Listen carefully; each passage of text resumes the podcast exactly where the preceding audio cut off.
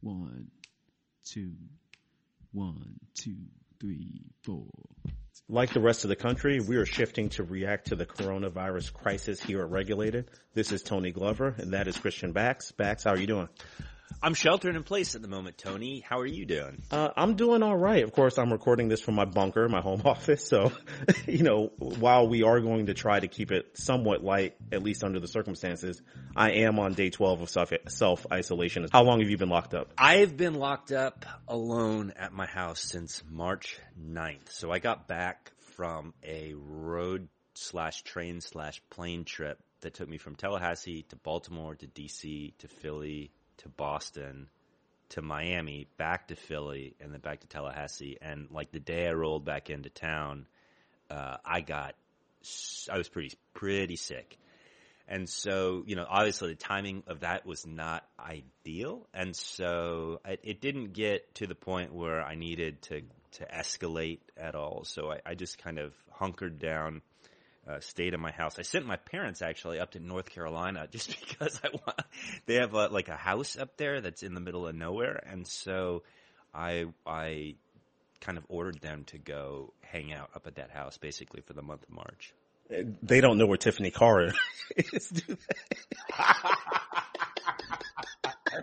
Who knew Tiffany Carr? Tiffany Carr had it right the whole time. We everybody was ripping her for for you know dodging subpoenas for a month, and she just went into social isolation before everybody else thought it was a good idea. That's basically an inside joke for anybody in the Tallahassee political process. But it, it, you know, if you want to Google Tiffany Carr, Florida, you'll see the background. Yeah, if you want to, if you want to kill a couple hours, um, if you want to kill a couple hours of self quarantine time, the whole Tiffany Carr, Miami, the Miami Herald has some great coverage of that. Well, well, it, it did end with the Speaker of the Florida House serving a subpoena on her via Twitter, so it, it is a pretty good story. Which, ironically, I think is is may become a practical solution in the next month or two if things don't get a whole lot better. Right, right. So, you know, obviously we're at our respective home offices for this recording, which has brought some challenges. I mean, I think we are really living the typical experience with Christian being sick and having those healthcare concerns that so many Americans are going through. And then me being at home with my, my three and a half year old daughter who, um, is, uh, let's say a character during the day. so we, we had to pull her out of school, um, because her daycare, frankly, every single dad in the parking lot um, was going to the players tournament um, in Ponte Vedra Beach that day. You know, they had their badges on, they had their outfits, yeah. and I was like, "This is a disaster. I, I can't come back up here." So yeah. we've been out for a couple weeks with her uh, as well. So it is what it is. Yep, and then you know, professionally, we both got our own practices, and I can't remember uh, a time where things moved so quickly and so slowly at the same time, right? Right. So we're going right. to touch on uh, the effect of coronavirus on our respective industries that that we cover professionally. And so, uh, how do you want to kick it off, Tony? Well, let me ask you this: If you're an operator in the cannabis space, what are you experiencing right now? So, a lot of the focus from news coverage is on dispensing facilities, dispensaries. So, I'll, I'll focus on that first. I think that so obviously a cannabis dispensary business is like any other business. So you, you, know you have to manage your employees, you have to look out for the, the best interest of of them, and and but ultimately you are still running a business, and you're running a business that that fortunately for some in um, medical states are considered essential. So uh, if you're in, say, a state like Massachusetts and you're running a recreational dispensary, you've likely been shut down and you're holding in place for the moment. If you're in a, a state like California, where you are a medical business, you're still up and running, or uh, likely in Florida, you're you're still functioning. Um, but you're, you're doing so with having to do all of the other precautions that you, you would have to take in any other industry where you're you know your people facing, especially it, the the type of immunocompromised or sick people that are medical marijuana patients typically. So you're you know you're having to do um, as much hands free and, and non contact business as you can. Obviously, you're going to shift to delivery as much as you can if that's a possibility in your jurisdiction. And there's been some conversation about that. I know in um, other jurisdictions about turning on delivery for cannabis dispensaries just because of the times we're in. And of course, um, we'll talk about the regulatory response to this, but regulators are moving at different uh, different speeds in terms of changing and adapting. Right, because I mean, you you don't want your employees uh, and patients, you know, milling around in a closed room, and and um, and you want to minimize that kind of face to face, hand to hand kind of contact, because uh, you know a lot of medical marijuana or, or recreational stores have kind of followed this open floor plan, kind of like Apple Store model, um, and it's it's just kind of incongruent with with uh, where where things have gone, and so uh, there's you know there's a push for kind of like curbside pickup um, for for for delivery options and and for you know potentially limiting um, limiting the amount of people in a in a dispensary at any given time. Just anything you can do to protect patients and protect the employees of the businesses. The the thing I'm I'm watching very closely. Um, because the d- dispensary is kind of the, the not tip of the iceberg, but it's it's the most visible, kind of sexy part of the industry. Um, but the the real impact I could see happening would be on the cultivation and manufacturing slash processing facilities. Um, so, if you are a cultivation facility and you're deemed non-essential and you're essentially shuttered and you're you are you know, essentially banned from having your employees come in. I mean, these are sometimes tens, hundreds of thousands of acre, I mean, of, of square feet, if you're an indoor facility, of, um, of cannabis cultivation of plants, right? Plants have to be tended, they have to be watered, they, have to be trimmed. Cannabis in particular, you've got three stages of development. So you've got your, uh, your propagation, you've got your vegetative growth, and you've got your flowering. And each of those have different, different lighting, different levels of care. Um, but suffice it to say, without going into the, a lot of the details, um, it's it's very hands on, and when you don't have hands on, your plants get sick and they can die. Or they, if you're in flower, they can, you know, if you don't use it, you lose it. They go through flower, and then it's it's you you lose it. You don't have access to that anymore.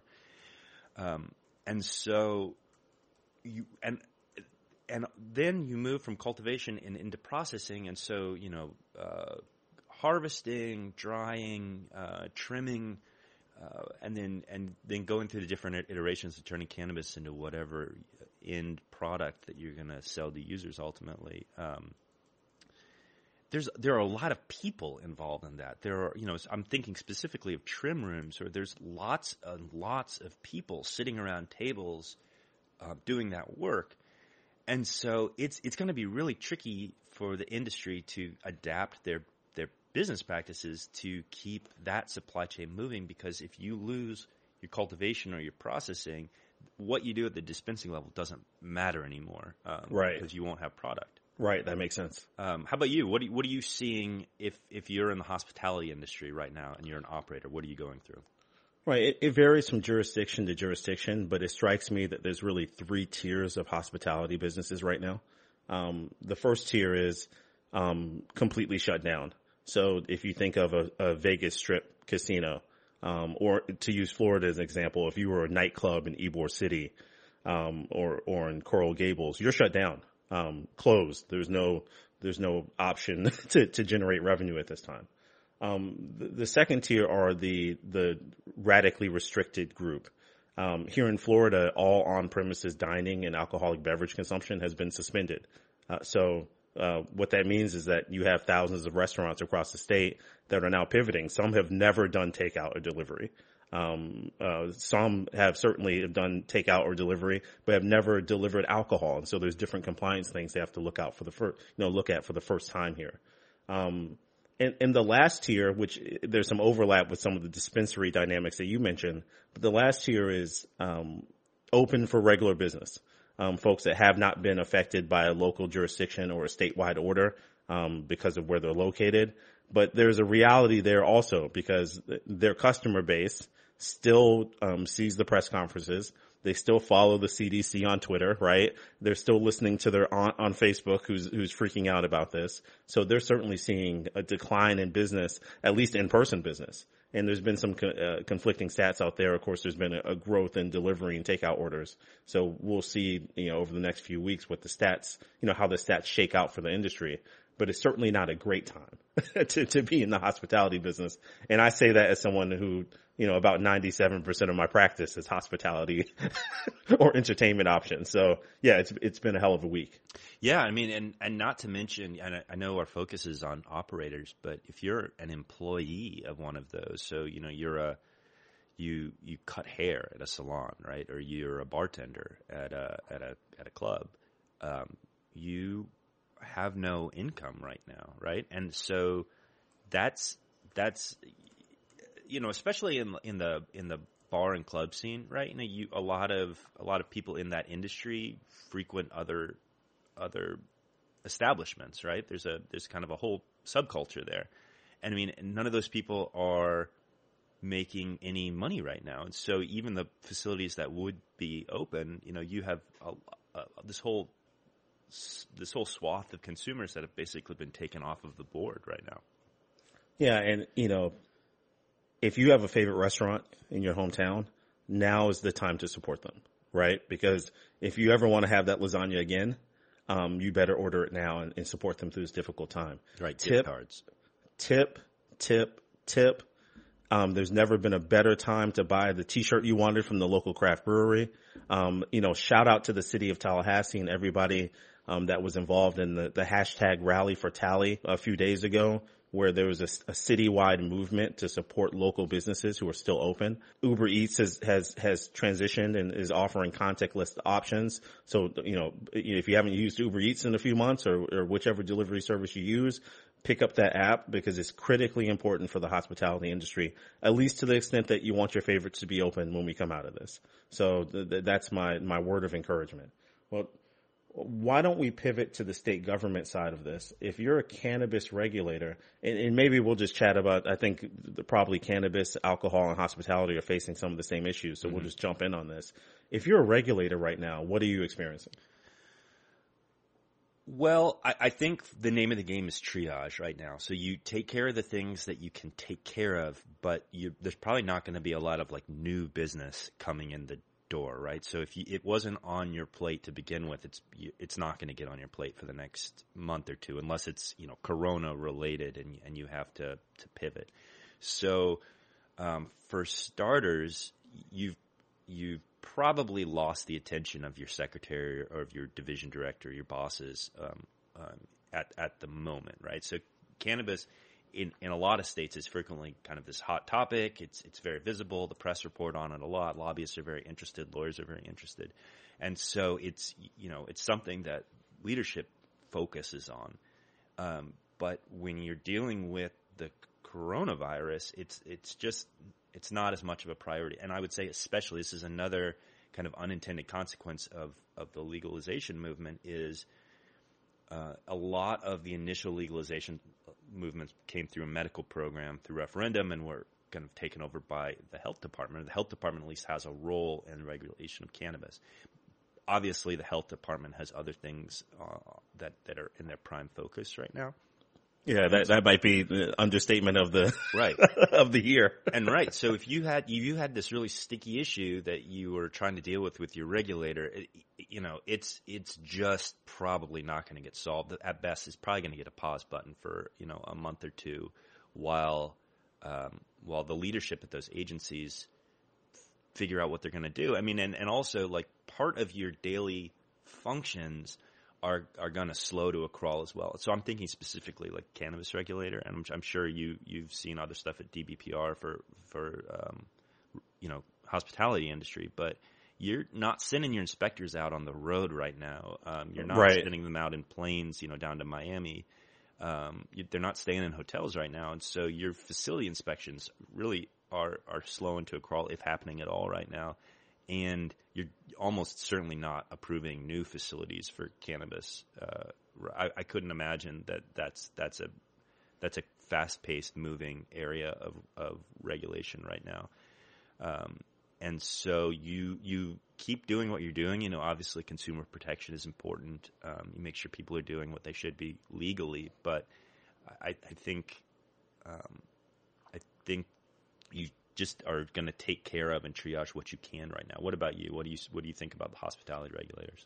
Well, I've got to give a big shout out to the nimble regulators all across the country, and of course, you know, our hometown guys, um, Secretary Beshears and Department of Business and Professional Regulation have been doing just an incredible job adapting to these circumstances.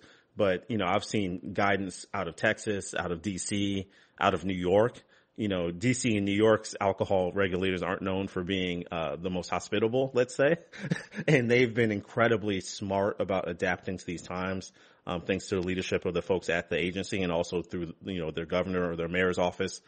Just to give you an example of how crazy this past period has been, just looking back at last week, we had on the 18th, Florida officially closed bars, pubs, and nightclubs, and there was an executive order to that effect in the statewide shift. That same day, um, the Department of Business and Professional Regulation moved to extend the renewal deadline for 30 days. So they're already reacting to this uncertainty.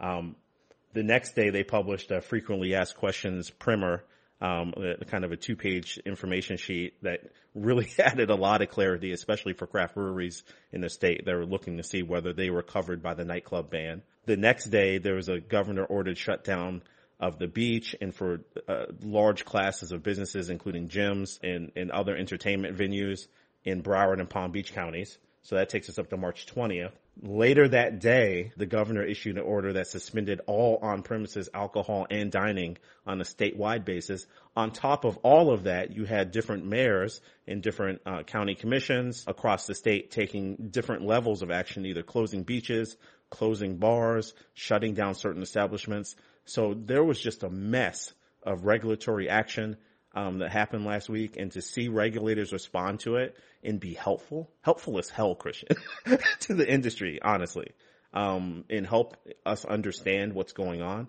And like I said, it's, I, I'm closest to Florida and what's going on in Tallahassee, but I've seen that same thing from my colleagues, beverage lawyers across the, across the country, um, have been sharing the same words, you know, same words about their local folks. So it's really a hell of a time to be a regulator and shout out to all of them out there, um, that are, that are killing it this week. Can we talk about one thing from a regulatory perspective that I'm I'm really interested in and a little concerned about at the same time? But the I think I think the difficult question a lot of regulators are going to have to face, um, and and I would lump in, you know, in addition to agency regulators within agency, I, I would lump in uh, like county commissions, city councils into this too. Is if if you don't do the hard line like Italian model, which is basically everything shuts except grocery stores and pharmacies, dealing with that essential business caveat and figuring out what businesses are essential and what businesses aren't because some small businesses, if you deem it not essential and you have to shut down for a couple months, it's death. You, have killed that business. Um, and then some some bigger businesses, especially those with you know a lot of debt right now, they're in real trouble if they can't keep operating. So obviously they're going to be hiring lawyers, they're going to be having lobbyists that with some frantic phone calls trying to make sure that their business is deemed essential, right? So what, if you're a regulator and you're trying to figure out that question, like what what's going through your head right now? I think what we're seeing out there is that people are being pragmatic. Mm-hmm. Um, and, you know, frankly, have I seen guidance from state regulators outside of Florida that look like, uh, maybe it was pushing the, pushing the envelope to be helpful to the people in their state? Hell yeah, I have. And I'm damn glad that I saw it, frankly, because, and it's going to take some accommodations for us to get through this. So I, I, you know, I'm glad to see that folks are being accommodating. And, and one concept that I do think is interesting is we're seeing in a bunch of different industries outside of our, our scope, cannabis, casinos, you know, cocktails, that, that type of world. You know, we're seeing FDA waive rules to get things in production quicker. Um, we're seeing local governments waive rules. You know, um, there were 7,000 liquor licensees in the state of Florida that weren't allowed to deliver alcohol. Mm-hmm. And, and, that's been waived during this period of emergency. And I, I think it's going to lead to an interesting public policy debate when we get out of this um, because you know, obviously, as a nation, we're going to be going through a lot of changed behaviors, right? You hear those stories about the depression, where people, you know, depression era. I'm sure your grandparents hoarded food and and and you, you know used coupons and other um, uh, remnants of the depression era. You know, we're going to be dealing with that in our public policy discussions, and I think people are going to get used used to cocktails to go in some of these relaxed rules at the FDA. And it'll be, it'll be interesting to see how different a regulatory environment we have when we get out of this, whenever that is. So you mentioned the FDA, and that's something that I'm watching.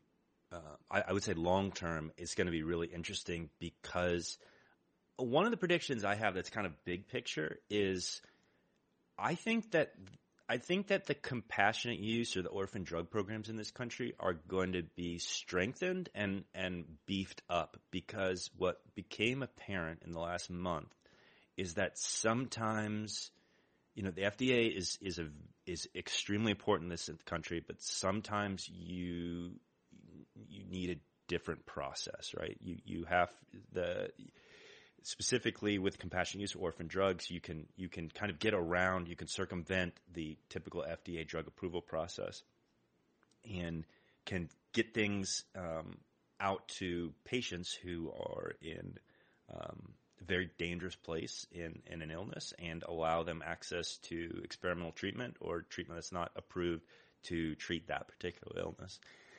And so I I think from a public health perspective, you're going to take a hard look at the at the the structure that was built over the 20th century for you know consumer protection and figuring out ways to make that approval process much more nimble so it can react quickly because you know you, you see a lot of comparisons to how the US reacts to the coronavirus versus say how China did.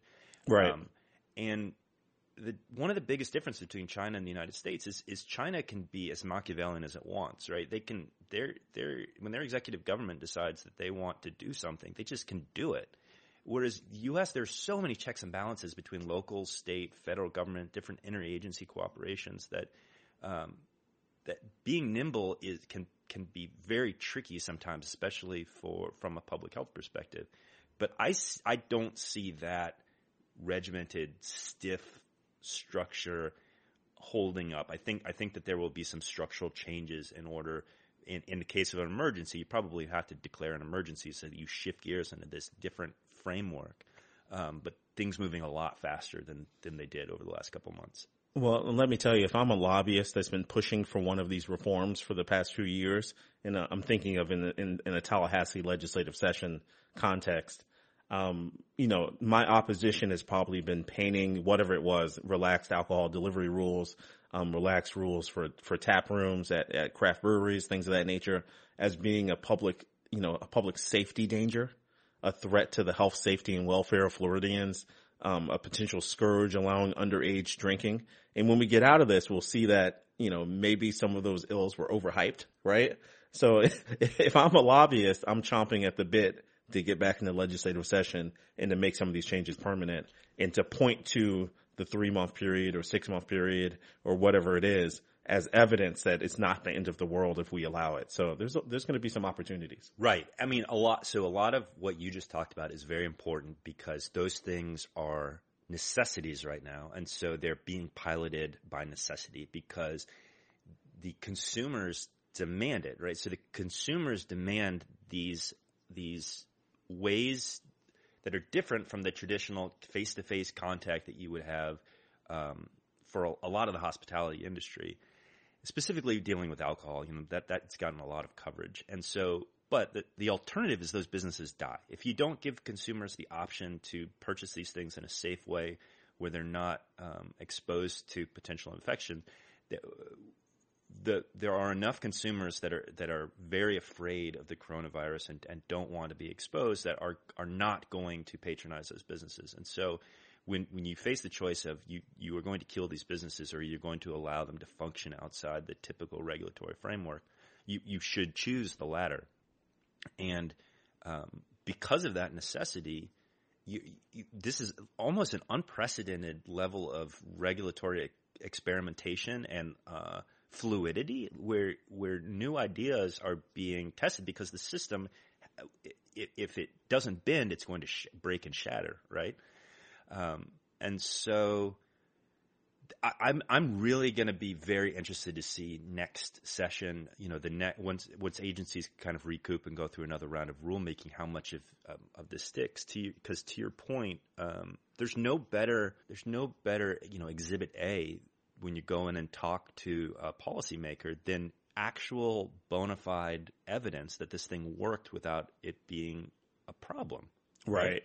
Can I and can I talk about one more thing that um, that it it's the, deals with the third branch of government, right? Which obviously regulators have to to deal with as well. But uh, it's impossible to separate um, what's going on in the court system right now from regulation because part of regulating is litigating, is uh, is enforcing orders, you know, against people who are out of compliance.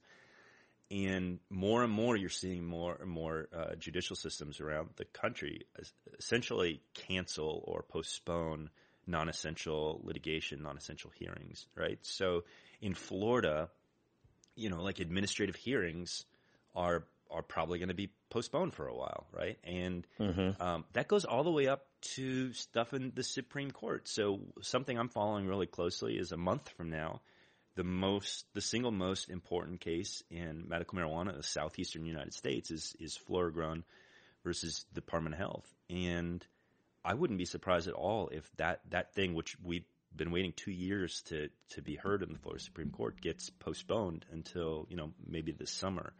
Um, and that's that's assuming, of course, that they don't do some type of remote or like video conferencing hearing, uh, which again would be unprecedented for something like this. So, w- what do you think? I mean, if you're if you're a regulator, like how do how do you think that that impacts you to just basically say no no court cases for the next couple months? Um, it, it, takes it might take the teeth out of enforcement actions if if a savvy licensee knows that that that is going to be a much delayed justice. But you know, looking at it selfishly, I had one I had one litigation matter that we were waiting for an order on, and we got that thing out before the shutdown. So. I'm just glad that I don't have any pending matters right now. That's why you hire. That's why you hire a very good lawyer who understands these things uh, before you sue the state, so that something like that. That's that's the difference between a good lawyer and a great lawyer is getting getting a resolution prior to a a national crisis. All right, let's pivot to recommendations. Christian, do you have anything to help people pass the time as they're locked up with their families and their kids, uh, trying to practice law or, or do whatever it is they do? Well, I mean, one thing for me is that it's kind of important to to try to stay on as much of a schedule as possible. So I, am trying to work and read as much as I can during business hours. When business hours stop, though, um, I'm like you, uh, without a lot of evening options. Um, I've tried to. Uh, I've, I've kind of burned through Netflix and Amazon Prime already because I'm kind of a prolific show watcher in the evenings anyway. So one thing I really like, I'd recommend is is YouTube. Some U, YouTube channels will have you know hundreds and hundreds of hours of content, and if you find a channel that's great, sometimes you can have you know three or four year uh, or more backlog of content that you can watch. So like my, oh, you're you're, pl- you're, planning for the real long term. Okay. Yeah, my favorite. So my well, so my favorite is there's a website called uh, I'm mean, a YouTube channel called Red Letter Media, right? And it's these these group of guys that uh, are they're like f- kind of film critics, but they they have this like history of they've produced movies and they're they're terrible. They're terrible, terrible B movies, but you get the sense that like they're making them intentionally, but they're really funny and smart guys.